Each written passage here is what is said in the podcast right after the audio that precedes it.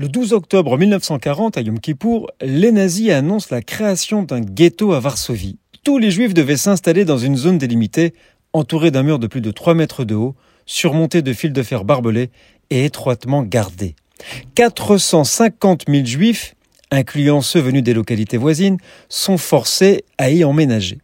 Ils devaient vivre dans une superficie d'environ 300 hectares, soit 2,4% de la superficie de la ville, avec une moyenne de plus de 7 personnes par pièce. Le ghetto de Varsovie va devenir le plus grand ghetto de Pologne. Le 22 juillet 1942, le ghetto est encerclé. 300 000 juifs sont envoyés au camp d'extermination de Treblinka, qui, par hasard de calendrier, se trouve être le 9 Av, le jour le plus sombre de l'histoire juive. Le 9 janvier 1943, Himmler visite le ghetto et ordonne la déportation de 8000 juifs. 6000 seront déportés en quatre jours. Les juifs n'avaient pas accès aux armes, étaient entourés de populations qui collaboraient souvent avec les nazis. Ils étaient seuls contre une machine de guerre allemande déterminée à exécuter la solution finale.